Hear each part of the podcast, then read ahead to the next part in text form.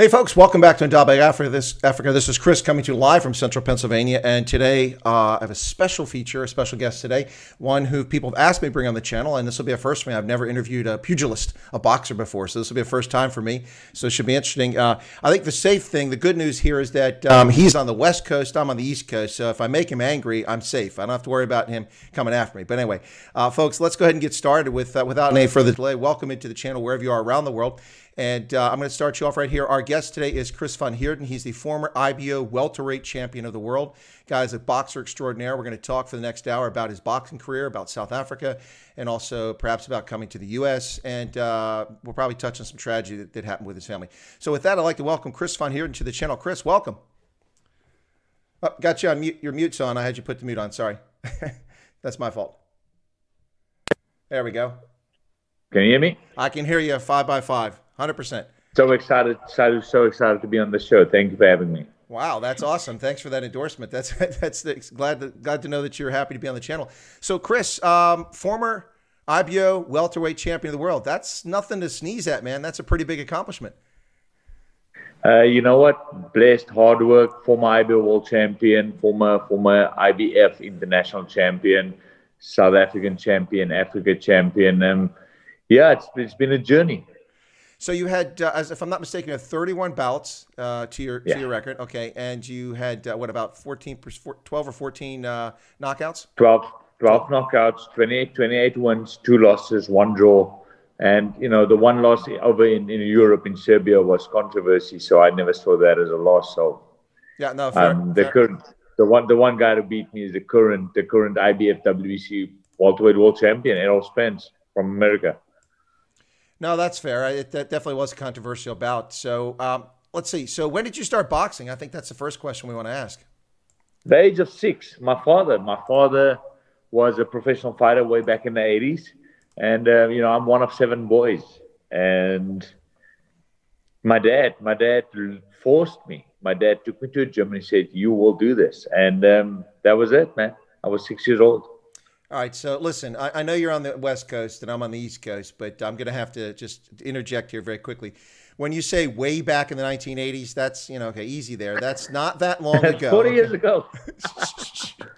forty years ago. Yes, it was forty years ago. Oh, my goodness, it's crazy how long ago that was. Yeah, no, but uh, that was uh, my coming-of-age decade. Uh, graduated high school in eighty-two, went to university yeah. in eighty-two. Uh, the best music ever, new wave back in those days. So the eighties have a special spot. I went to the fought the cold. Best music, I do agree. There you, awesome, there we go, agree. And also, speaking of agreeing, look what we're both wearing, folks. Both wearing Springboks jerseys. There you go. Yeah, this was not, this was not uh, planned. This is totally just, I thought... Hey, this would be good. No, that's awesome. But of course, my audience knows that uh, I'm famous for wearing uh, rugby jerseys on all my live streams. Oh, and, there we go. Yeah, and I, I did a video a couple months ago, back in July, when when uh, Siya Kolisi made some comments about uh, about uh, Black Lives Matter. He kind of alluded to that and talked about his experience uh, coming up in the rugby world. And all these people were talking about cutting up their Springbok jerseys. Well, I've got about thirty Springbok jerseys from different eras, and so so what I said was. Uh, Yeah, guys, um, I did a video for about six minutes. I said, uh, you can cut your jerseys up, but uh, see these jerseys? I'm not cutting these I up. I ain't cutting nothing. that's, like too, that's too much money. That's just crazy, crazy talk. Yes, sir. Yes, sir. So uh, actually, the jersey you have on, I had that on the other day. So I was just telling you before we got started. Okay. So your father got you into it at six. You're one of, did you say one of seven boys? One of seven boys. One of seven boys. I'm the smallest, but I'm not the youngest, but I'm the smallest. And you know what? My dad at a very young age knew that, you know, in, in order for, I was a very, um, and I'm still am, uh, laid back. I don't like violence. I don't like the whole fighting thing. I was a very shy kid. I, I was scared of fighting. And, and my dad saw something in me and he said, son, you're going to become a fighter. And um, age of six, took me to the gym. Didn't want to do it at all. Hated it. Scared of it. But my dad made me do it.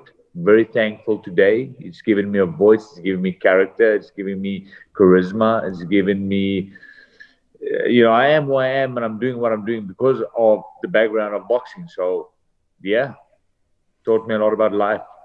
No doubt about it. But but so uh, for someone who's not in the boxing profession, to me it seems like boxing's boxing's a lot more than just. It's not just about fighting. It's it's about strategy. No. It's about it's about finesse. It's about outthinking your opponent and also having a game plan. Does that does that make sense?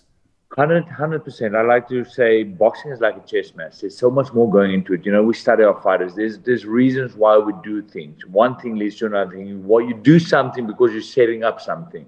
You step somewhere because you know if I step to the left or I step to the right or I put my foot here or there, that it will lead to something. Boxing is not just about two guys beating each other up.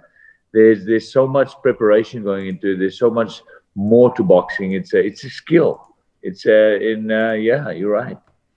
No, absolutely. You know, it's the thing about Muhammad Ali. You know, it seemed to me that Muhammad Ali, a lot of his success was intimidating his opponents outside of the ring. Yeah, that's it. That's uh, him and one other guy, Mike Tyson. Oh, yeah. Well, I mean. One other guy, Mike Tyson. They won the fight before they even stepped in the ring. And to be fair, intimidated if, you. to be fair with Mike, if he didn't beat you outside the ring, he'd always bite your ear in the ring, so. There we go. I've got some crazy stories of me and Mike. It's it's crazy, but that's for another day. Well, listen, I mean, people people look at him as such a crazy character, but I mean, uh, the people yeah. I've talked to who've met him said he's the nicest guy. He's a he's a pretty cool guy, man. You laugh you laugh a lot. He makes you laugh, but he is a crazy dude. Um, I, I've had I've I've had one incident about five years ago with him in the gym. And um, he brought over a kid, one of his kids, one of the guys he was interested in, strong, strong American kid. He brought him into the gym uh, for, for sparring. And at that time, the guy was one division above me. And I was trained with, with Freddie Roach, the legendary Freddie Roach. And Tyson showed up with this guy, pretty strong, strong kid.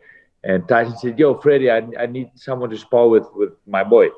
And Freddie, there was no one else but me. And Freddie said, yeah, I got this kid from South Africa. And Tyson gave me one look, and I, I was way smaller than his guy. And Tyson said, no, no, don't waste my time, man. Give me someone, give me someone that can handle themselves. And Freddie was like, hey, give this kid a chance. Give him a shot. Just watch. And Tyson was loud. Tyson just encouraged his fighter to beat me up. He, he was like, yo, Get get rid of this white boy. Send this white boy home. Knock him out. And it was loud and it was swearing.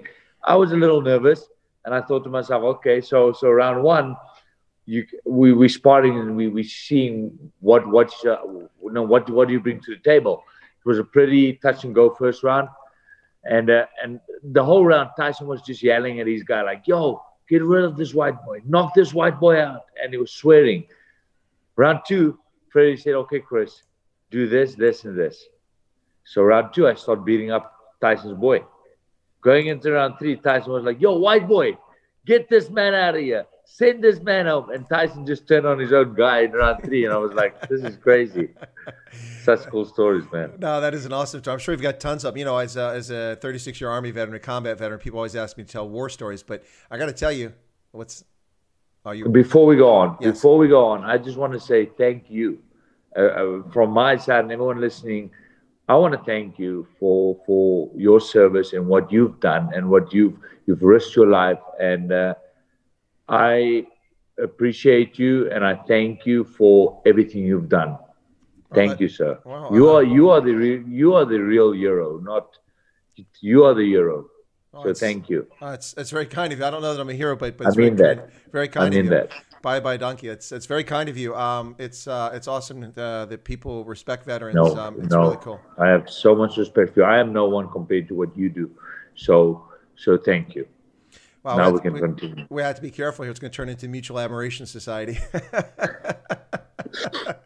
But I want to thank you. No, seriously, thank you very kindly. I appreciate that. Uh, and I lost my train of thought. What was that? Oh yeah, I was saying. So as a military veteran, yeah, as a war stories, people always want to hear war stories, and you know, some of them are quite horrific, of course. Some are quite entertaining.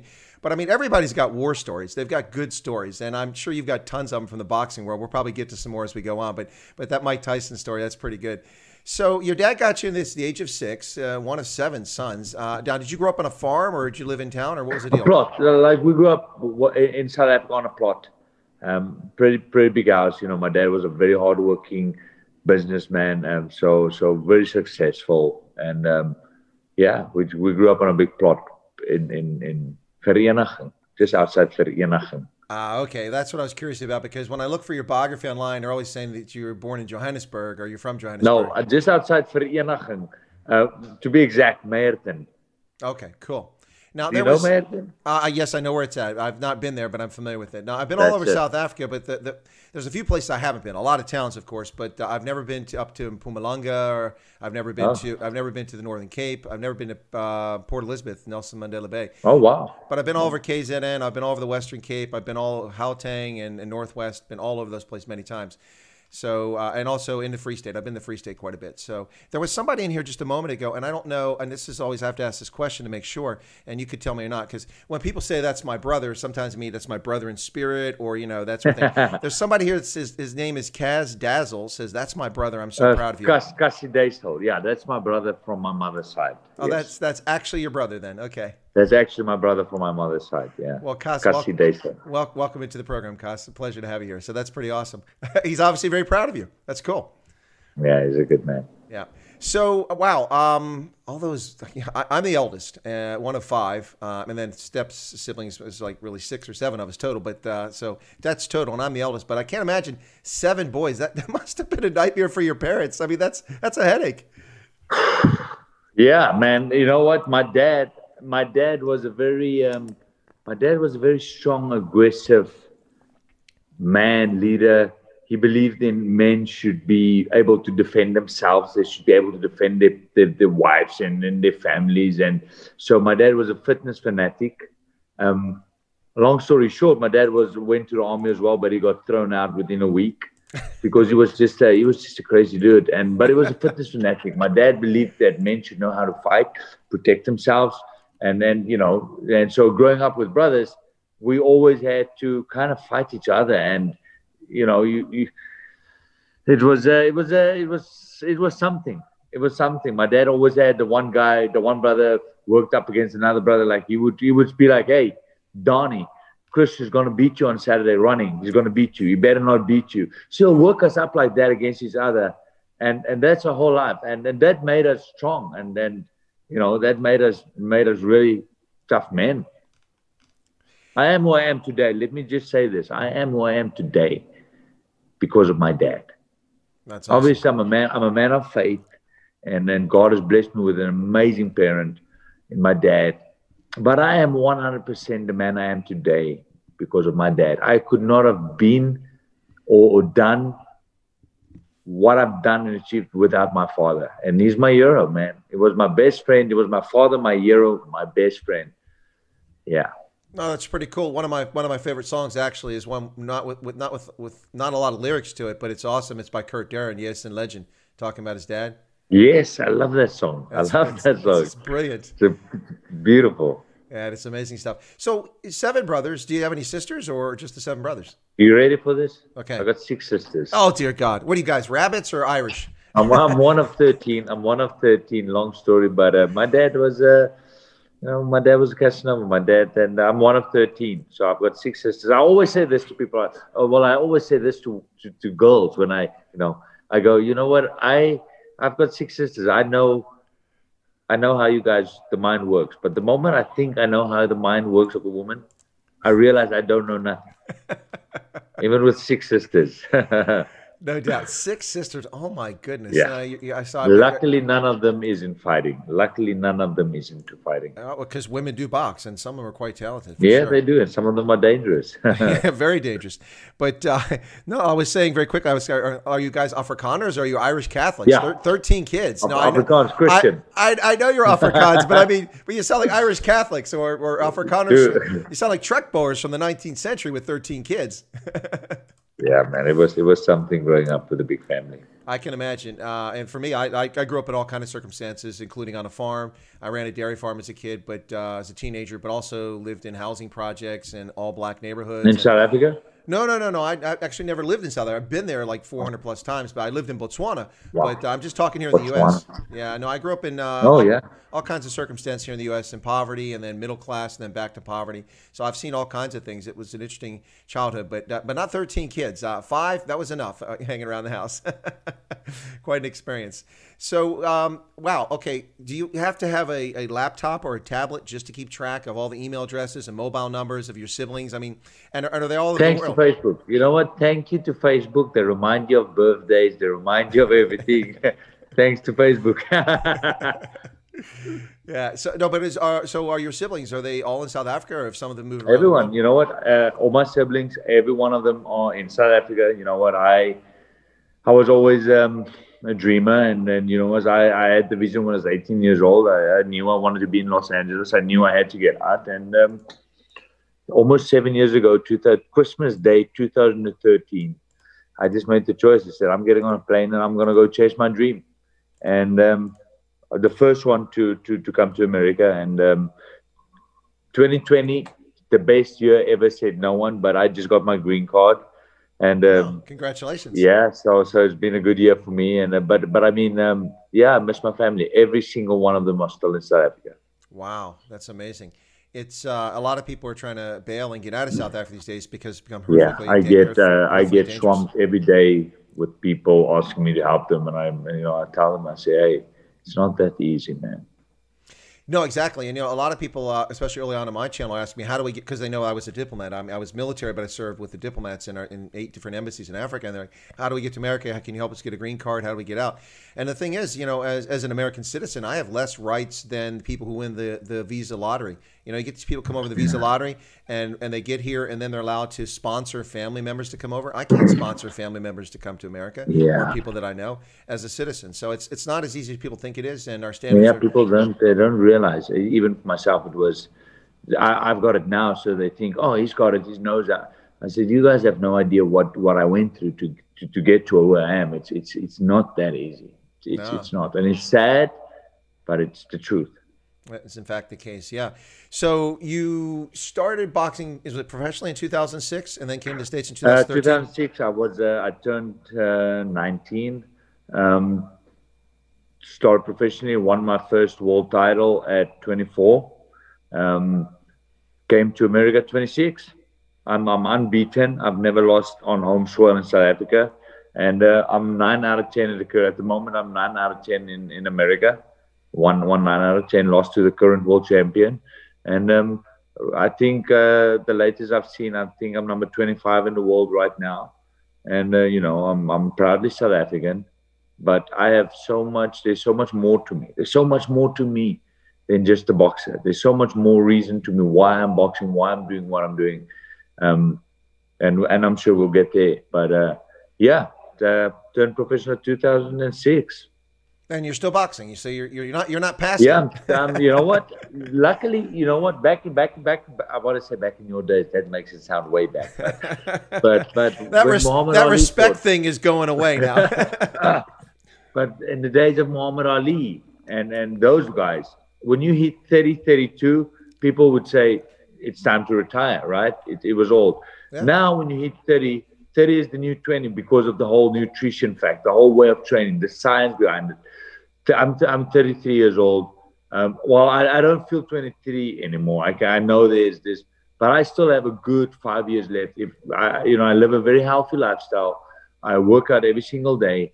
Um, still very active. I was, uh, you know, was I was I was scheduled to actually I was scheduled to have a, the biggest achievement of my life in my career, at least. On October tenth, I was going to headline Showtime T V in a main event um, here in America. And the, the event got cancelled, COVID reasons. Mm. But um, we are, we are, we are,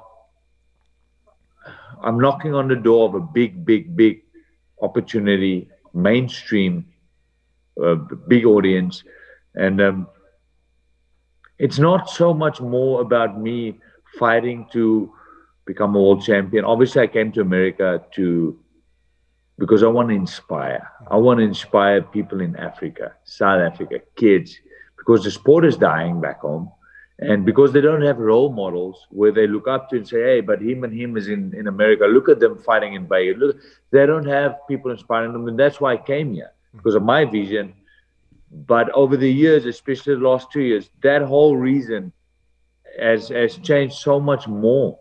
Than, than me fighting to inspire people and show them, oh, I'm living in America. It's now more fighting for my people, fighting to be a voice. So I'm fighting and I'm working extremely hard to get on that platform where I get on live television, like Showtime, in a main event, where I get the, the media attraction, the behind-the-scenes stories, where I can speak out about so much more. So I'm not only fighting for me anymore. It's now, oh, I got to fight for my people, the voice. And I'm very, still very, very much active. Yes, sir. No, that's awesome. You know, and, and that's the thing, you know, it's uh, here in America, we for a long time, we have people mistake, misusing words. And you, you mentioned the word hero earlier. And, and we often hear hero attached to sports uh, personalities. And to me, I say, no, no, they're not. They're not heroes. They're sports icons. Um, That's and, it. Yeah, sports Love icons. It. And so, but the important thing is that celebrity does come with advantages, particularly you get a platform. A following. You get a, a following, voice, you get a, a voice, you get a platform. People will listen to what you yes, say. Sir. I mean, look at uh, look at uh, Officer Tatum, that that black police officer who um, spoke out a few years back about uh, Freddie Gray and uh, Ferguson, Missouri, and all these Trayvon Martin things. Yeah. And, and he told people, "You guys, you, you're you're worshiping thugs. Um, you got the story wrong. This is not the truth." So he was a cop for a couple of years, but then he left, and now he's uh, he's a broadcaster's YouTube personality. He has over a million people subscribed to his channel. When he speaks, hundreds of thousands of people listen, and and that's that's the value of celebrity if you use it that's, wisely. That's the benefit of it if, if, you, if you use it wisely. That's it. Yeah, man. You know what?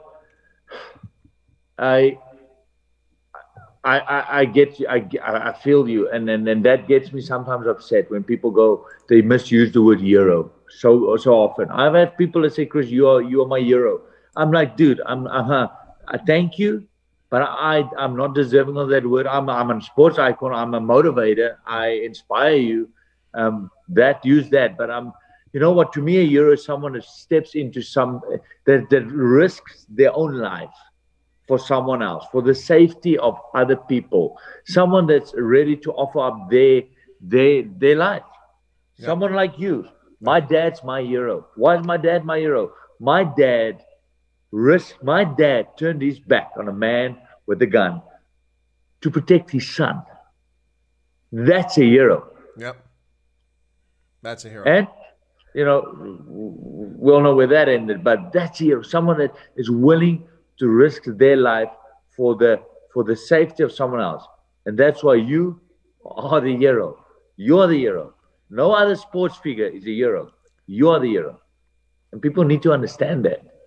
They shouldn't, they shouldn't mis misuse the word hero. I agree. I agree. It's it's it's uh, it's it's kind of like the word racist. It's it's so devalued because it's used all the time. It doesn't have the weight that it once did. It's misused. But no. But hero's the same way. So you know, when I came back to the States uh, from Tunisia in two thousand one after nine eleven, I came back a couple months after nine eleven from my assignment. And people saw I had an army jacket on, you know, because I had a rain jacket, and they'd say, "Oh, you're in the army? Yeah. Let me buy me fuel for you. Let me buy your food. Let me buy your food." I'm like, "No, no, that's okay. Thanks." Uh, and and they'd always they'd be very friendly and uh, we, you know, respect our veterans and everything. I'm like, "Thank you very much." But even back then, I said, "Listen, I, I appreciate the support, but listen, um, you got everyday heroes that are around you each and every day. Law enforcement, you have police officers, you have first responders yes. who, who rush into fires, firefighters, people who put their lives on the line each and every day to help and save other people. And those people are true heroes. So don't forget them." And that's and I and I still say, especially today with all the nonsense going on, people disrespecting law enforcement over a couple of incidents that are blown way out of proportion. It's just horrific. It's, you know, I, I, I say this to people. I say not, not, not. Uh, and I'm re replying to South Africa now. I go, not, not every white man is a racist. Because one white man is racist doesn't make everyone a racist. Not every black man is a, is a murderer because one. I said, and it's like you just just because one law law law officer has done something bad doesn't make all of them bad. There's, there's a one. There's one. And then it's sad. It's sad. I've got dear friends here in Los Angeles. Uh, the, the, the one of the, the captains of the SWAT, L A SWAT team mm-hmm. is in my gym and, and a very good friend of myself. And and I feel for him. I phone him often and I and I speak to him and I say, "Bud, thank you. You know, I know it's tough to be you right now, yeah. but thank you." And then it's crazy. It's it's you know, he, he opens up to me and I'm like, I don't want to be him right now. It's yeah. it's so tough and it's so unfair. Yep. Because of one guy. No, it's unjust. It's, it absolutely is. And it drives me nuts. And, and it, the whole thing is, it's all for political purposes. I mean, we see the same thing happening in South Africa, not to law enforcement, but to groups of people who are being targeted based on the fact that someone else wants control and power. And it's really, really sad. And that's what's happening here in the U S. It's just, it's, it's really heartbreaking to see that. So um, let's, let's shift a little bit so we don't get, get all choked up here talking about stuff that's yeah. really bad news. But um, So let me just yeah. ask, as a boxer, I mean, you're still active. So, I mean, what kind of routine or regimen do you have? Because like you said, yeah. it's so, a decade later, you know, now, now we're years later, and it's about the science, it's about nutrition, it's about, it's about the technology, it's about all smart. that stuff. Yeah, about being smart. So, my whole life, my, my whole life, my dad, my dad had this one thing. My dad said, you have to be the hardest working man in the room. You got to work extremely hard. So, so I would run long distance. I would run hard. I would train hard. I would put my body through so much. But you can do that when you're in your twenties. Yes, you can. But when you get your thirties, you it becomes more, oh, I got to train smart now. And luckily, I have the resource. We live in a time where we do have the resources of training more, more clever with, with the nutrition and the way you eat and, and the recovery and what we have at hand for recovery. So, but my, you know, I still work extremely hard. I still have the mindset of, hey, I got to be the hardest working guy in the room. I still have that mindset, but people don't realize as much as hard as you work, it becomes now as you got to recover equally. Mm-hmm. So you got to be smart in recovery. What do I do? Like today, I've got an appointment today where I go to this recovery facility where we do an ice bath. A zero degrees Celsius, thirty-seven Fahrenheit ice bath for six minutes. So you put your body in there for six minutes. I'll tell you the first ninety seconds is such a mental blowout because you want to quit and you want to get out and your body hurts. But once you push through the one and a half minutes, your body starts adjusting and you get through the six minutes and it's such a good feeling. Mm-hmm. And then I do the hyperbaric oxygen chambers, which is, you can read up about it. Like, it's amazing. It's amazing how we have this at end. Like, for example, I can now hold my breath for like two minutes, twenty seconds. Wow. And then I get in the oxygen chamber and I can hold my breath for three and a half minutes. Wow. And it just helps you to slow down your oxygen and help with the red blood. But anyway, so a day to day for me, let's use tomorrow. I'm going to say tomorrow is Monday morning. I will wake up and I will go for a forty-five minute jog. Um, nice, nice jog, forty-five minutes around six a m tomorrow morning. And then uh, I'll get home, I'll, I'll relax, take a shower, have breakfast, recover a little bit. Um, then at, one, at twelve p m I'll be in the boxing gym. And that's where we focus on the, the, the jumping rope and the bag work and the technique and the game plan for about two hours. Mm-hmm. Then I'll get home and recover and do my thing. And then tonight I'll have a, a, a quick hard rate exercise. So it's an ab, so ab workout, about thirty minutes. And a quick heart rate explosion. So I'll get in the assault bike and we'll, we'll, we'll, we'll, we'll get myself, my heart rate up into the red zone for about ten minutes. Mm-hmm. And then, I mean, that's my, that's, that's Monday. And, and, and Tuesday we'll be sparring. And, um, and, and Monday to Friday, I, I eat very healthy. You know, it's, it's, it's my, as hard as you train, I tell people this, you can train as hard as you want to. But if you're going to go home and eat cake and then, then be bad, you're going to get nowhere. Yeah. So the nutrition side of all of this is, is part of it as well. And this is what I tell people. I say, give me the workout. Give me the training every day. It's fine. The tough part is the diet. Yeah. That's the, that's a challenge by itself. And um, because at some point you go, you get to a point where you got to train three times a day and for consecutive of eight weeks. At some point, and I got to make weight. So I fight at a certain weight division, which is welterweight. So I'm about ten pounds out. So you got to cut the weight. But how do you maintain the, the, the intensity of the training? And, and you still got to diet. So you, you got to eat less, eat right, maintain the energy levels. It becomes so much more. There's so much science going into it. What do I eat? How do I eat it? When do I eat it? It's, it really makes a difference between a, a, a class fighter and a B class fighter. It's something like a nutrition-wise thing. It's true. No doubt about it. It's, uh, sorry, it's uh, interesting you mentioned that because, you know, I see people, uh, aside from the sport of boxing, of course, you know, in the military, you got to stay fit. You got to train all the time. I mean, not to the same level, but certainly you got to be fit to carry, you know, a seventy, eighty pound rucksack, you know, and face combat. I've got a question for you. Yeah, go ahead. Go ahead. So you were in the military. You, obviously, you go through the whole fitness thing. Mm-hmm.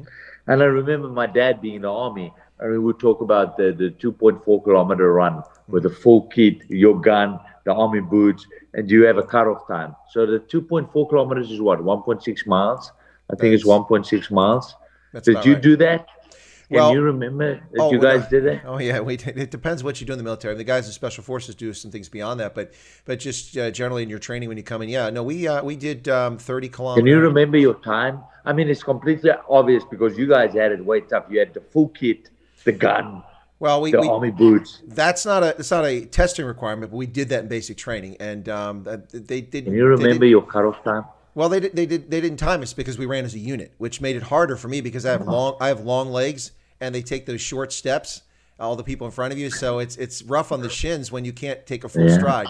But uh, I did do um, I did do the two miles with full kit when I went to the air assault school. And I fit. What happened is that they, they they take so many people because everyone who's assigned to Fort Campbell, Kentucky, must go to the Air Assault School, and many arrive as new soldiers. They've never been to the school, so the division has like eighteen thousand soldiers. So they have constant courses all the time to go through it. Now, this course, Air Assault, is where you rappel out of helicopters, and then you prepare yeah. you prepare jeeps and trucks to be carried by helicopters. So it's called sling loading. So you do it. But anyway, so what you do is you go through this the, the first day, the zero day. You show up. And I did this in December. You show up, and what they try to do is they want a lot of people to fall out because they, they can't, there's too many people there. There's not enough slots. So they take off, and they give you two miles to run around, um, and, and you take off, and, and all these people sprint. And then they, they don't know that you're running two miles. They just know that you've got to finish with the group. So it's only two miles, so they psych you out. So you go down about a half a mile, and you start to lose people already because they try to sprint and they can't keep up. So my friend and I just took off at a normal pace, which is faster than most people, but not at the very front. And we watched all these people who just couldn't find, make it just fall behind us. And as we came, we ran around. It was a, a small wood there. We went around the forest and came around.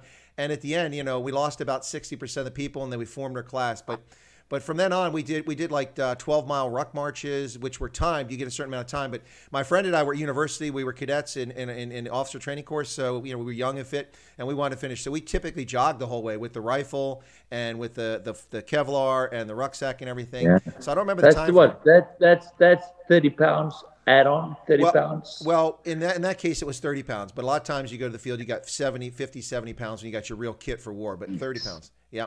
And of course, you're doing that um, in boots too, which is brutal. Instead of doing it in That's running it. shoes, not Nikes, not no, Nikes, no, no, no trainers. No, I don't no wear Nikes. I, I don't wear Nikes anyway. I'm, I stick to ASICS, but yeah, but no trainers. Uh, hey, I'm I'm an ASIC. My running shoe's an ASIC. Good job, good job. Best running shoe, best running shoe. No doubt about it. By the way, ASICS, if you want to sponsor this channel, we'll be happy to say that again. This is not a paid spot. That's right. But uh, but uh, we did we did do um, now we have all the time. You have to do a test. The Army's just changed its physical fitness test after forty years. They've just now changed it, which is this ridiculous test. But but our test was basically two minutes of push-ups, two minutes of sit-ups, and two miles running. And for the two miles running, when I was uh, eighteen years old and I was a private in basic training, I ran two miles in ten minutes and thirty-four seconds. Which is, that's not a world-class athlete, but that is not far behind world-class. No, no, athletes. no. That's that. You are beating me when you had you had a full. Oh my. Oh no, word. no, no. That's that, that. That's that's not with kid. That's not with kid. That's just in. in oh, in, yeah, okay, yeah. yeah my yeah. my best my best mile on the track, one mile flat out, was five minutes twenty-three seconds for my first mile. Yeah, so I, I, I would I have can... beaten that over two miles at that age. Yeah. Okay, wow. Well, but, then, but, but Chris, then, remember, I'm six. Yeah. I'm six two. I got some long no, legs here. no, no, it's still, sir. It, it, that lungs. It's it's also oh, to it do is, with yeah, the lungs. It is. It is. Yeah. So you might have the legs, but if you don't have the lungs and the, and the push, I'm gonna beat you. That's so. So that takes something to to have that. So. And then then what happened is um, into my twenties, I was running habitually uh, eleven thirty, eleven twenty, eleven thirty. I slowed down a little bit. On a two and month, then, yeah. Then in still my, phenomenal. Then in my thirties, I was around thirteen thirty-five. Um, still, that's, you know, in my mid-thirties. Uh, by the time I got to my forties, I was running around fourteen, sometimes fourteen thirty. And the last time I ran, it was, I think, fifteen something. But that was over the age of fifty. Two miles, eh? Two, two miles over the age of fifty. Wow. Yeah. Yeah. a lot of a lot of twenty-year-olds cannot do that. Oh, I know, and I took a lot of pride in that because I'm out there at fifty-two, there and I'm, I'm, I'm dusting the eighteen and twenty year olds and just sitting back. You know there. what? I, I have, I have, I have, I have two very good dear friends of mine living in Los Angeles. One is a, both are in the film industry. The one is a phenomenal actor, and the other one is a director. The one is fifty-eight, it's almost sixty, and the one is fifty-five. Two of the hardest working men I know. They're in their, going for the late fifties. They inspire me because of how it's amazing how. I have so much respect for you guys. Anything above forty, I mean, and, and you're in your fifties, I mean, and still running. I mean, I'm I'm thinking of my dad, because my dad was six to one and he would still wake up. My dad would wake up every day, every single day, and he would go for a two kilometer jog and he'll hit the boxing bag. He was sixty-one years old. And I would look at him and go, Dad, how can I ever be lazy if I have a role model like you? And that's why guys like you and my friend Gary and Frank and my dad, man, you guys are motivators. Hey, Chris, not not the uh, just a second here. Um, uh, there's someone here who actually helped set up the stream, and he's got to go, so I, I don't want to miss him. Shaq Dweller, no. I did see your comment. My apologies, but we're, we're having a, a Leka conversation here. It's going really well, so uh, I'll just get into some of the comments now, Chris, if you don't mind. Uh, Shaq, yeah. Dweller, Shaq Dweller um, said um, that... Um, Uh, please let Chris know that he, that Shaq Dweller met you years ago with your cousin Melissa. Uh, his name is actually Tunes. So anyway, so okay. he met you with yes. your cousin Melissa. Yes. So he just wanted me to share that. Um, folks, you're listening to Chris Wide Africa on the Indaba Africa channel. I'm Chris, right here in central Pennsylvania. My special feature guest here on this lovely Sunday is the former I B O welterweight boxing champion of the world and a current boxer ranked uh, way up there. This is Chris Van Heerden, who's living in California at the moment and training out there. We're just talking about being working out and being fit. And so let me get to some of the comments before we get back to Chris here very quickly. Um, there was, uh, me to you said, got in the ring one time. That was to teach a bully a lesson. He was very big and he bullied me because I was a small guy. I punched him once. He fell like a tree. And since then, I've never lifted my hands again. Yeah, that's, that's it, man. That's awesome. How do you beat a bully? How do you beat a bully? You stand up against him. Exactly. That's, that's right. And that's that's what, uh, speaking of bullies, maybe we'll talk about Julius Malema a little bit later on, but uh, standing up to bullies.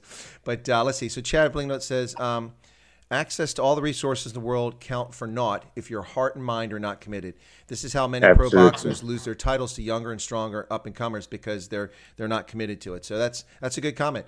And then um, this one here, um, I, this is one, I don't know if you have anything to say about this, Chris, but I'll ask this. Uh, Chad Blingno asks, um, if I can ask your thoughts about Corey Sanders as a boxer and his untimely oh. death. A any thoughts on that? Oh, man, I knew I knew Uncle Khari personally. And I mean, Uncle Khari was one of the reasons I dreamed of becoming a, a, a world champion and coming to America, because he came here and he knocked out Klitschko. He fought both Klitschko brothers. He destroyed the one, knocked him out in two rounds, and then fought the older brother, which could not knock him out, but let's stop him right now. Uncle Khari, as a fighter, one of the most talented, fastest heavyweights we've had. Um... And then his murder in South Africa was shocking. It was sad. He died a hero because, you know, he wanted to protect his daughter. And um, taken from us way too soon. But um, yeah, one of one of one of the best heavyweights we've we've had. Yeah, thanks for sharing that. So, uh, you know, we're talking about working out and fitness and, and how it matters. And I was going to get to a little point there, and I'll, I'll get your thoughts on this. But before I get to that, Robin, who is a longtime viewer of the channel, she's from the Western Cape. Uh, Robin says, okay, I'm running in the morning. So, see, got people motivated. But, what, but Chris, what I was getting at earlier is that, uh, and we started, we started going off base but uh, a little bit, but let me get back to this. The thing is that you know, you see a lot of people who don't understand the importance of being fit. And, and I'm not talking about being world-class boxer like yourself. I'm just talking about a, mm-hmm. mod, a modicum of fitness just for your cardiovascular system, mm-hmm. just for your, your limbs, your sinews. You know, you, you got to use your body parts and, and not just be sedentary. So what I always tell people, because you always see, well, New Year's resolution, I'm going to lose ten pounds and I'm going to do this. If your motivation is to lose weight, unless you're grossly obese, then you probably have the wrong motivation. Working out should be about being healthy, being able to sleep properly because your body's functioning properly. People lose sight of the fact that thinking more clearly. Exactly. People lose sight of the fact that your body is a machine. And you got to take care of that machine. You got to maintain it. It's diet, it's exercise. And when I say exercise, I'm not saying you got to go out and run five miles every day. No, if you walk three days a week for an hour, that's a good start. That's it. That's a good that's start. Exercise. Exactly. And that makes a difference. It mentally. Helps, helps you mentally. It helps you sleep better. For instance, for me, because of my height, if I don't exercise, I know it within a short period of time because my lower back, the muscles get weak from not from not working out. And, and I get sore back. Uh, I don't have a back problem, but if I don't work out and use those muscles and keep them strong, then they just get soft and then I get pain there. So I think that's important. Yeah. So what do you, th you it sounds like you agree with my thoughts on, on working out there. one hundred percent. You know what? No, never more were we so more. twenty twenty, you're going to have all the money in the world. twenty twenty, health is wealth. With this COVID thing going on, your health is your wealth and people realize, oh, I got to be more healthy. I got to be more, you know, my heart's got to be stronger. All of a sudden, people that that's out of shape are the ones that's really worried. And they realize, oh, I can have all the money I want. Health is wealth in twenty twenty. And it's true. You know what? If you wake up in the morning and you do the first thing you do in the morning is have a little exercise, I can promise you your day is just a bliss. Yep. You know, for the mind, your mind is clear. It feels good. The endorphins you release when you exercise is, is you feel good. And, and like you said, uh, this is what I tell people. I say, go for a jog. Their first impression is, oh, I'm tired. Three miles, that's a long way. I never, you know what, cut that. This is the thing. For someone that wants to get into running, for the viewers, mm-hmm. you want to really get into running, stop putting a distance to your run. Stop that. Yep. Take that out of the question. Put a time to your run. So I want to run, start off easy. I want to run for ten minutes. We don't, I don't care how far you run in ten minutes. Just run for ten minutes. Yep. If it's a mile, it's a mile. If it's zero point five, it's zero point five. And eventually, you know, do that for two weeks. Then you say, okay, I want to run for fifteen minutes. Before you know it, you do run three miles, but take the distance equation out of this, out of your mind and add a time. You just want to run consecutively for ten or fifteen minutes. And that's a big start to, to health.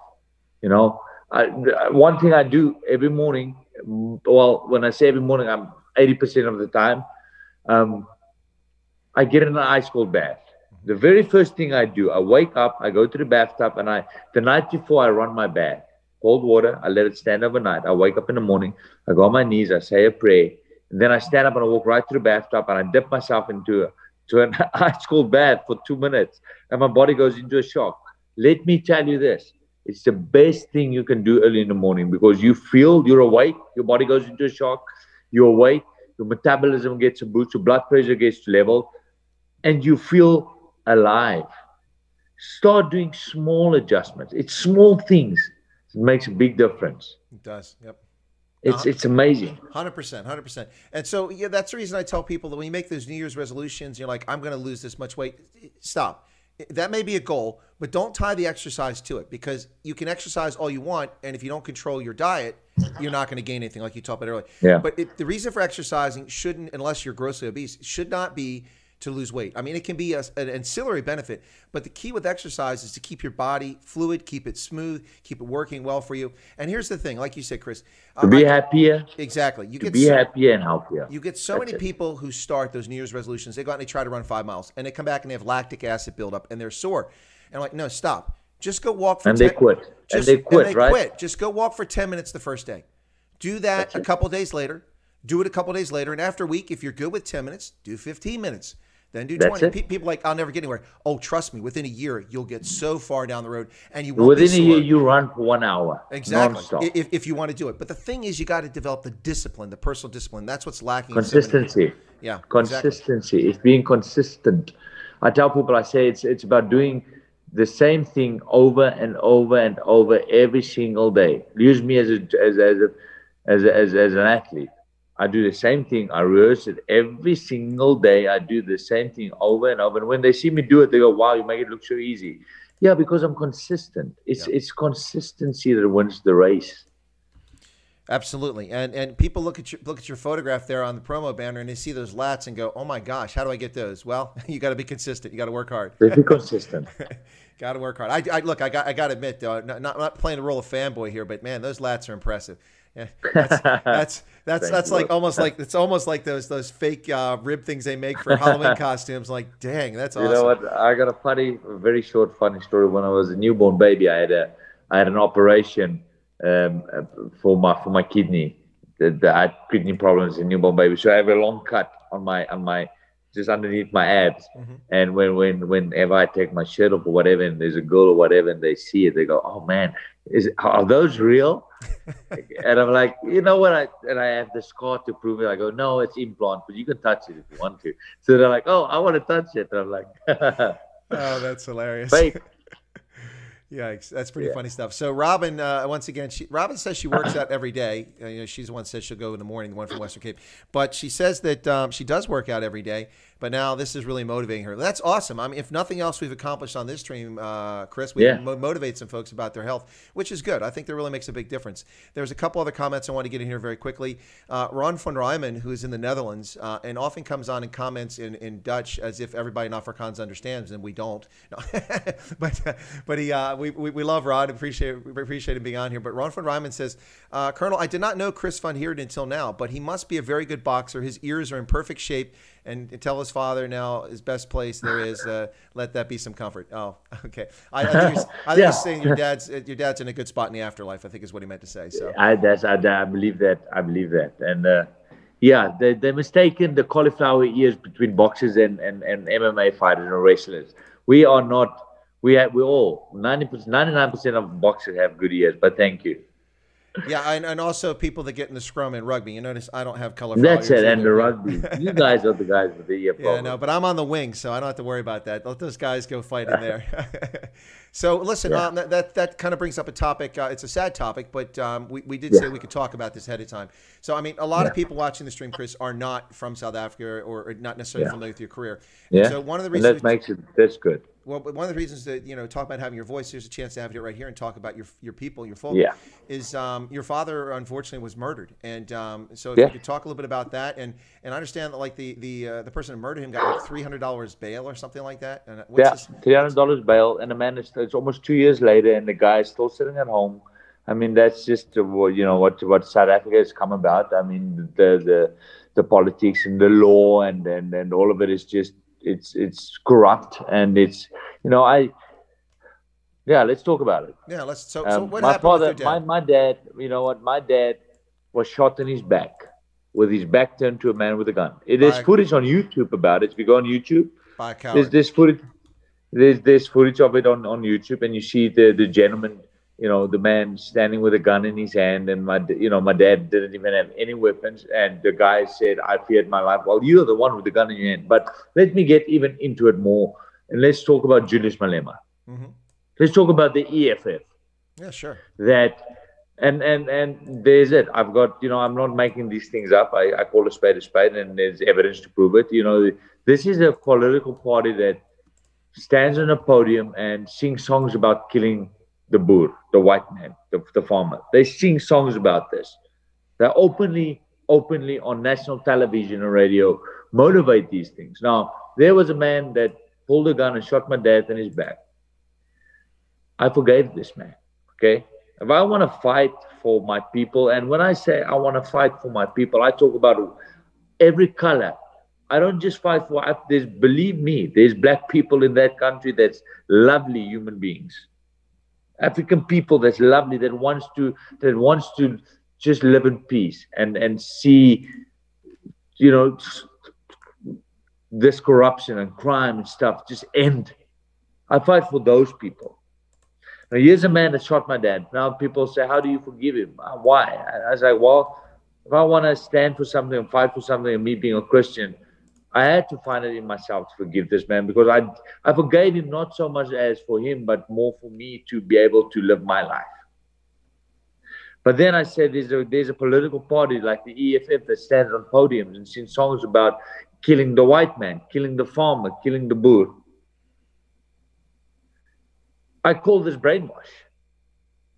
There was a man that pulled a gun and was comfortable enough to shoot my father because it's out in the open. They hear songs about this. They hear this being motivated for for a second. He thought that's okay.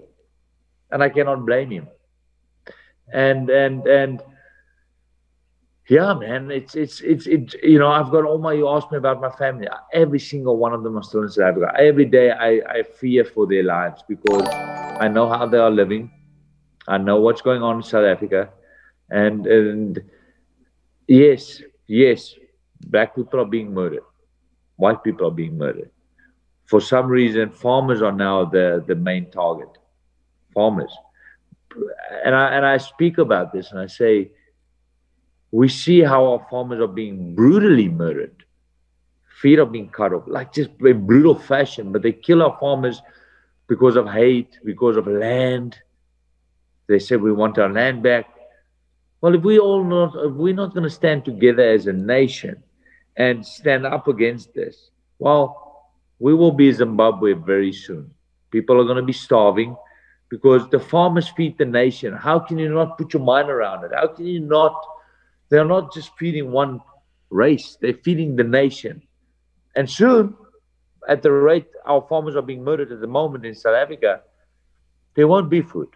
We will just be another Zimbabwe doing going down the same line. And that is alarming to me because of the good people in that country. Mm-hmm. And the media is covering this. The media is throwing a deaf ear to this, or they're hiding this. I don't know. But, um, you know, I just, after losing a father to this, losing a dad to this, and I'm in America, I just feel the need that I, if I can shine some sort of light in it, and that's what I'm saying. I was going to fight on Showtime television, October tenth. Mm-hmm. We had huge media coverage that was going to back me. And that was a platform for me to openly speak about why is Chris Van Heerden fighting.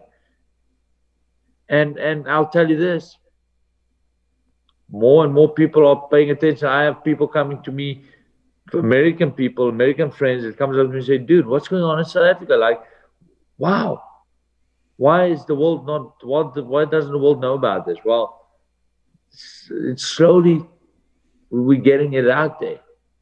And what's it like? It's it's a crazy. It's it's kind of a cover up. So I mean, honestly, the media intentionally ignores this, and I I try to explain to people that they wonder why governments aren't saying or doing anything about it. It's because they're stuck in this mindset that South Africa is April twenty-seventh of nineteen ninety-four, and that people are standing in miles long queue to vote for the first time, and it's the Rainbow Nation and Kumbaya. And there may have been a path where that was happening for a while, but with the ascension of Jacob Zuma and the state capture that started taking place in South Africa, Uh, it really has changed. And uh, people have this fake, uh, what I like to call Ramaphoria, because Ramaphosa coming in like he's going to save the country and do things. I caution people that that's, that's not true. The guy's not the brilliant businessman that they make him out to be. He's also a person that is deeply involved in a lot of the corruption that was taking place, uh, and he's not going to change path. In fact, he's made it worse. South Africa today is more dangerous and worse than it was under Jacob Zuma. That's a hell of an accomplishment, Cyril Ramaphosa. What an accomplishment. The country is more dangerous. Uh, so did you see, uh, Chris, we're talking about, you're talking about, you're talking about the uh, Kill the Boer song, you know, kill, shoot, shoot, shoot to kill, shoot to kill. And of course, they sing it in English now to make sure that people know exactly what it is. Because and what they're saying. Exactly, so you don't mistake it. And then on the sixteenth of October, what we call now Senekal two, the second event took place for the arraignment. The uh, the E F F went there, bussed in people from Johannesburg, gave them a couple airtime scratch cards and a T-shirt, you know, and something like that, and a little bit of chubuku or something to drink. They show up, and they're there to protect state property, which is not their role. That's the role of the police, the military, the intelligence services, and the bureaucracy. That's it. Government. And, but they show up to protect state property, yet they tear the street signs down, they smash the concrete rubbish bins, they leave their refuse all over the street, and they just call this chaos. And then they, their, their leader, Julius Malema, gets up and spends twenty minutes. I listened to the entire speech in English, and everything he said is sewage, racist, bigotry against white South Africans, all prosecutable under South African law, a violation of South Africa's law, and not and a nothing's single, happened. Not a single charge. Not and a and single thing. Just before that, he calls his fighters out to attack cliques over an ad from a third party, and they attack forty-four cliques, uh, chemist locations around the country, including a petrol bomb at one of them, and they intimidate customers who are trying to come in and buy their medication or life-saving medication at the pharmacy. Can't do it as they loot and pillage. No charges against Julius Malema for inciting that violence. And then on top of that, on the sixteenth of October in Senekal, his number three gets up and starts singing in Zulu and then says the important part in English, call the fire brigade, call the fire brigade, burn the Boer, burn the Boer out, burn them down. And then within forty-eight hours, two hundred forty-seven thousand acres in northern Free State are in flames. Homes burn, burn farm, farm laborers' houses burn, crops burn, and then then people start sending trucks with relief supplies from Gauteng and, and, and Northwest down. All over. And they, they attack the trucks and burn the trucks. They burned a truck with concrete on it and looted a truck with concrete, bags of concrete, and tore all the bags of concrete up. What what the hell is that? That doesn't make what, any sense. What has that got to do with it? Right. They, you can't, what the hell? You can't even you can't even say, well, that was because they were hungry. Well, they're not hungry. You don't eat concrete. That's just that's an that's an orgy. Well, I hope they don't eat concrete. That's an orgy of violence in a Dome- it's an orchestrated, being domestic, motivated domestic terrorist campaign against South Africans of all races. It's, it's motivated. It's it's it's motivated. It's people say, how can you say it's motivated? It's what do you call it? It's motivated. You, your leader is motivating the killing. Uh, come on. Yeah. Let's be honest here. Let's be honest here. Let's be honest. Let's yeah. just call a spade a spade. And I tell, you know what, this is the thing. This is what makes me say, I've got so many African brothers that's lovely people supporting me, loving me, and believes in the same things I believe, and know and fight against the E F F, and, and that's tired of this. And then you get, I feel it's just because Malema is what? Early thirties? Yep. Early thirties, young leader that's now brainwashing the uneducated young youth, and it's ah, it's. And ah. Mean, meantime, the things the A N C are focused on are stealing people's liberty, destroying the economy, and playing this game of you know leveling the playing field from the apartheid era. They've gone beyond leveling. And then the let's field. talk about our police force. Let's talk about uh, our military. Let's talk about they are the most corrupt, if I'm not mistaken. They are the most corrupt. Yeah. I and I, you know what? I go back home once a year. I was back home in November last year for my sister's wedding, and it's not even it's not even funny anymore when you get pulled over by a police officer or whatever. The first thing they do is they ask you, "Hey, that's it. They, this is it." They pull you over and they say, "Hey, boss, I'm hungry. What can you do for me?" Then you you know what you can do for him. And they, all they need is they need a little bribe. You give them twenty rand, fifty rand, by the way, one dollar or five dollars, and they let you off. It's crazy. They let you off. They are so corrupt. Yeah, absolutely crazy. And I think and I think to myself, then I live here in Los Angeles. Now, Los Angeles has got its own problems. America's got its own problems. But I'm talking about the police force, the military, out here. Man, it's scary. You get pulled over, your hands on the steering wheel. There's no bribe. You pay... You pay for your mistake, mm-hmm. and that's the right thing. That's that's why that's why you pay your parking ticket, you pay your traffic fine, you you you stop at the red light because you know what's the consequences. South Africa, the people that's supposed to protect you, is in on all of it. They are so corrupt. Well, the farm murders, we, we've seen evidence of, of law enforcement involved in the farm murders, uh, police firearms used in the commission of the the murder and assassination. And as you got to earlier, these aren't just murders. You know, it's not being shot. These are four, six-hour, all-night-long torture sessions in which uh, children are gang-raped, babies are dropped into boiling water in a tub, uh, electric prods are used, um, uh, cattle prods are used, pliers are used. Um, it's uh, throats. I mean, we saw in, in August um, a twenty-six-year-old Indian woman on the Ayub farm in Vereeniging, uh, down in K Z N. She was uh, she had her four and eight-year-old son. They broke in the house. They were in the bedroom with her. They took her into the bathroom. She's four months pregnant, obviously pregnant, and they cut her throat and left her to die. Uh, so she died, of course. I mean, brutal. I mean, brutal. And, okay. and let's and, and and let's not talk. Let let let's talk about this. Yeah. There's there's. It's not like like Julius Malema Singh, the white boer, the Afrikaner. There's there's good black people that's being murdered by black people, good African people that's being murdered. Their lives are taken by their own people. Every single every single day, over fifty black South Africans. By their women are being raped, kids are being raped and murdered by their own people, but they they they they they blame the white man. And I'm like, guys, wake up.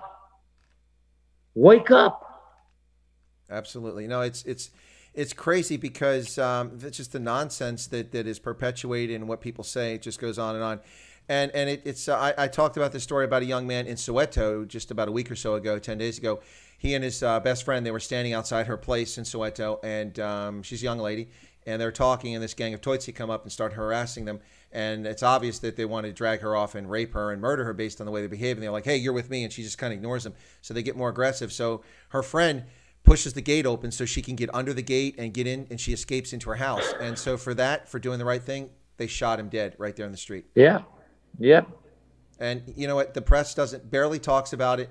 Uh, the television doesn't talk about it at all. And every time you talk about a white farmer being murdered in South Africa, you get this nonsense. Oh, you're just a racist. All you care about whites. Uh, I report. That's it. I report on all South Africans that get murdered that I can find information. Yeah.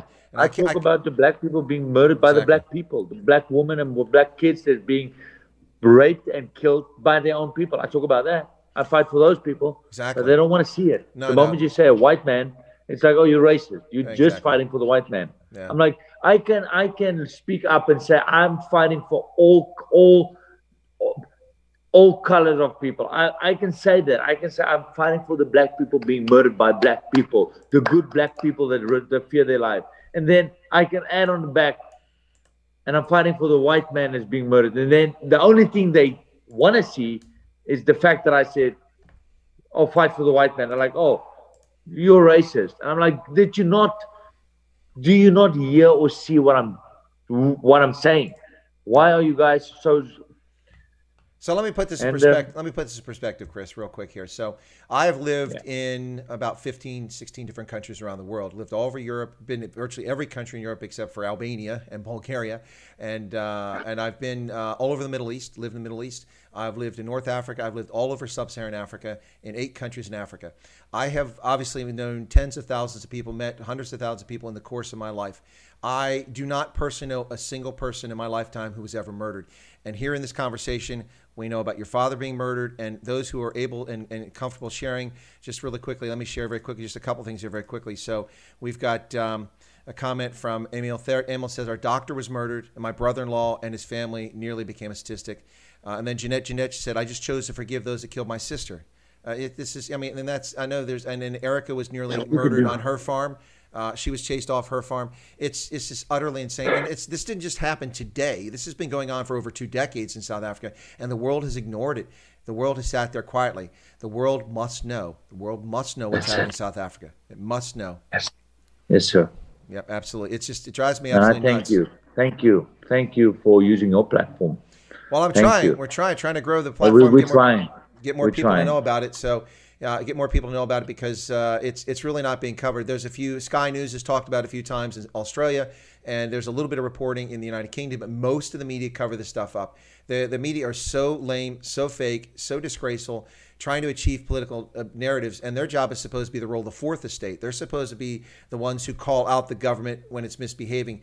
Who's calling out the A N C? While, while people are burning farms and burning livelihoods in South Africa, the A N C is suspiciously quiet. In fact, they attempted to cover up the fires when they first started because they reported that it was a service delivery protest. Of course, the problem with that lie is that this was at four A M when the fires were started.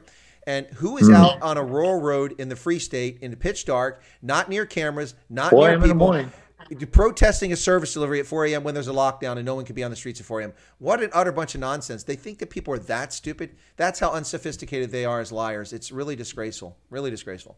Yeah. So let's let's uh, let's uh, shift again back real quick, Chris. We're, we're at one hour here. So, folks, you're listening to Chris yeah. White Africa on the Indaba Africa channel here. And awesome uh, guest today. My guest is uh, former I B O welterweight, I started to say heavyweight, welterweight champion of the world, uh, Chris Van Heerden from South Africa, who currently is living in California. And I'm sorry about that, Chris. I mean, we could do better for you in America than California, but anyway. yes, no, no, no doubt. but uh, but uh, he's my guest today. And I don't know if you can stay a little bit longer, Chris, or not. We got a few more questions. Are you able to stay a little bit longer? You got to yeah. cut out. Okay. I, you know what, boss? I honestly, I got about two minutes and I have okay, to so this is, I got a meeting and no worries. Minutes, yeah. Busy guy. Plus, you got a big workout schedule. So we'll ask one last question here that came up. Yeah. Um, oh, yeah. Okay. So this is from Hank Klopper. He said, uh, who was or who is your favorite South African boxer? Khari Kutscher, Brian Mitchell. There's so many, uh, but Uncle Khari. Khari Kutscher, man. The heavyweight. Khari Kutscher. There you That's go. That's it. And I'll, I'll ask my last final question, Chris, and I'll invite you back. Um, when we hear you got another match, we'll please, try to get, please, yeah, you're please, welcome, you're please, welcome please. to come back on the channel. Um, so listen, um, my question to you that I really wanted to ask you, kind of, I'll play the role of fanboy here, okay? Because oh, come on, tell me the deal. So, what is your most memorable bout? Uh, and it may or may not have been when you won the championships, or it may have been another bout. Which is the one that that sticks you with the most that you'll always remember? Obviously, the night I won the the, the I B O World Title was was the night I won the World Title was was such a huge highlight of my life, but also my first fight with Freddie Roach, the legendary trainer Freddie Roach, because I spoke about this. I spoke about this. I believed it as a kid. I said, Dad, my dad said, one day you'll be able to be with, with Freddie Roach. And as a kid growing up in South Africa, mm-hmm. seeing these legends and Manny Pacquiao on T V, you, it's, it's, it's, it's, a, it's only a dream, but I believed it. So my first fight, not only did Manny Pacquiao, not only did Freddie Roach, I had Freddie in my corner, Uh, the fight was also in Madison Square Garden. Nice. So I did, I, I fought in Madison Square Garden with Freddie Roach And I remember that feeling of walking into that that that arena and the energy in that place. And I realized, I said, I've I've I've, I've done good. I've done good. So it was two thousand fifteen. I fought an unbeaten fighter with the name of Cecil McCullough. It was twenty and oh, American kid, and um, I had Freddie in my corner, and we and we won him, and we beat him in Madison Square Garden. That was a, it was a a big one for me. No, Madison Square Garden, I've been there. It's an amazing arena, and it's right there in the heart of New York in Manhattan, and you just yes, you, you just you just you just soak it all in. It's just amazing. The energy in that place is just yeah, unbelievable. All right, Chris, I got to let you go because uh, you got stuff to do. I want to thank you for your very kind with your time. It's been a pleasure to get to know you. I would love to be back on with you, sir. I would love to be back on, and I want to thank you again. You are the hero, and um, what an honor. What an honor. You're a good man, and thank you for fighting to be a voice and highlighting what's happening in South Africa. I mean, we need more people like you, and I want to thank you for trying and, and using what you have um, for for for the people out there. Thank you.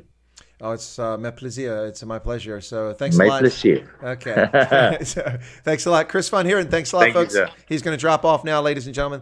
And that was Chris Van Heerden. There you go. Um, all right. Well, thank you so much, Chris, for for joining me today. That was uh, was an, a distinct pleasure. I really, really enjoyed that. And uh, it's unfortunate we have to talk about some of the horrors of things. You know, we were talking about sports, but of course, uh, it's an opportunity to talk about the bad things happening in South Africa. Of course, uh, Chris knows them up close and personal. Sadly, his father was taken Uh, by a cowardly uh, person who shot him in the back. Uh, but his father died a hero. And um, unfortunately, too many heroes in South Africa, too many heroes. Uh, it's really unfortunate. And unfortunately, we're getting heroes here in America now who are standing up to thugs and fascists who are brutally attacking people in our own streets of America. It's just insane. I, I can't believe that this is the world in twenty twenty. It's absolutely insane. But my many, many thanks to uh, Chris Van Heerden, former I B O welterweight champion of the world. Wow, my first uh, first boxer I've ever interviewed. That's pretty cool. I enjoyed it. Thanks for tuning in, folks. Um, I, I'm not certain on the Night Owls edition today. I've got so much to do. I may do it, but if I do, it'll be a short one. So maybe I'll schedule it. We'll do a short one today um, if you guys want the Night Owl edition. And I want to thank everybody for tuning in. Also to Chris's brother for popping in there. That was a pleasure. I hope you become a subscriber to Chris Right Africa. I think you'll find content that you find interesting and hopefully compelling, something you want to do. Please uh, spread the word, folks, as we get uh, more and more guests on here who have some experience in um, South Africa or who are South Africans, and also from around the world who know Africa. And uh, thank you so much for tuning in, folks. We're going to go ahead and, and close it here in just a moment. But any last questions from anybody now that uh, Chris has gone off that you might want to ask? Let me look over here. Um, looks like um, Roberto Wilco. Roberto, Roberto Wilco. There you go. I haven't seen that before. Welcome. And uh, thank you, everybody. All right. Well, then we're going to go ahead and close it out here. And I want to thank everybody for tuning in. Just need to get over here so I can see my screen to make sure that I close this stream out properly. There we go. All right. Well, thanks, folks. Um, I, I, I guess I'll do the Night Owl. Um, uh, what's this? Uh, Adam Stander says, uh, Chris Van Heerden's brother is also a nice guy, Danny. Yep. All right, cool. Well, I didn't get a chance to meet his brother. We just had that one line where he popped in there, so thanks for that. And A C says, California compared to home would be like paradise. Well, California compared to most places like paradise. Unfortunately, it's run by a bunch of absolute lunatics right now, and most of its congressional representatives are lunatics. And uh, with the loons running the asylum, it's difficult to say things about South Africa. Anyway, folks, uh, thank you so much. Um, the one and only one, thank you for what you're doing. Well, you're most welcome. It's my pleasure. I, I hope that you guys... Uh, get something useful out of this, and please uh, share the word. Share this on your social media platforms, whether you use Instagram. By the way, if you look below the video, if you're curious to find more about Chris or follow him, his Instagram and his Twitter links are in the video, uh, in the description below the video. So check that out. Uh, it uh, it's uh, it's a good place to go find information about him and learn about his upcoming bouts and follow his career if you want to do that. All right, folks, I'm out of here. Um, I mean, I think I'll schedule a short Night Owls edition later on today. So, oh, Danny was E F C champ. Well, thank you for standing, uh, sharing that, Adam. I didn't know that. All right, cool beans, folks. God bless. Thanks a lot. We'll catch you here later on the channel for a short, uh, abbreviated edition of the Night Owls edition, uh, the Night Owls edition of Stray Vulture Day. Thanks a lot, folks, and many, many thanks once again. Bye, bye, donkey, uh, Chris Van Heerden. It was a pleasure having you on, and a pleasure getting to know you. All right, folks. Cheers. Whoa, look at that. That's all messed up. Should have shut that down first.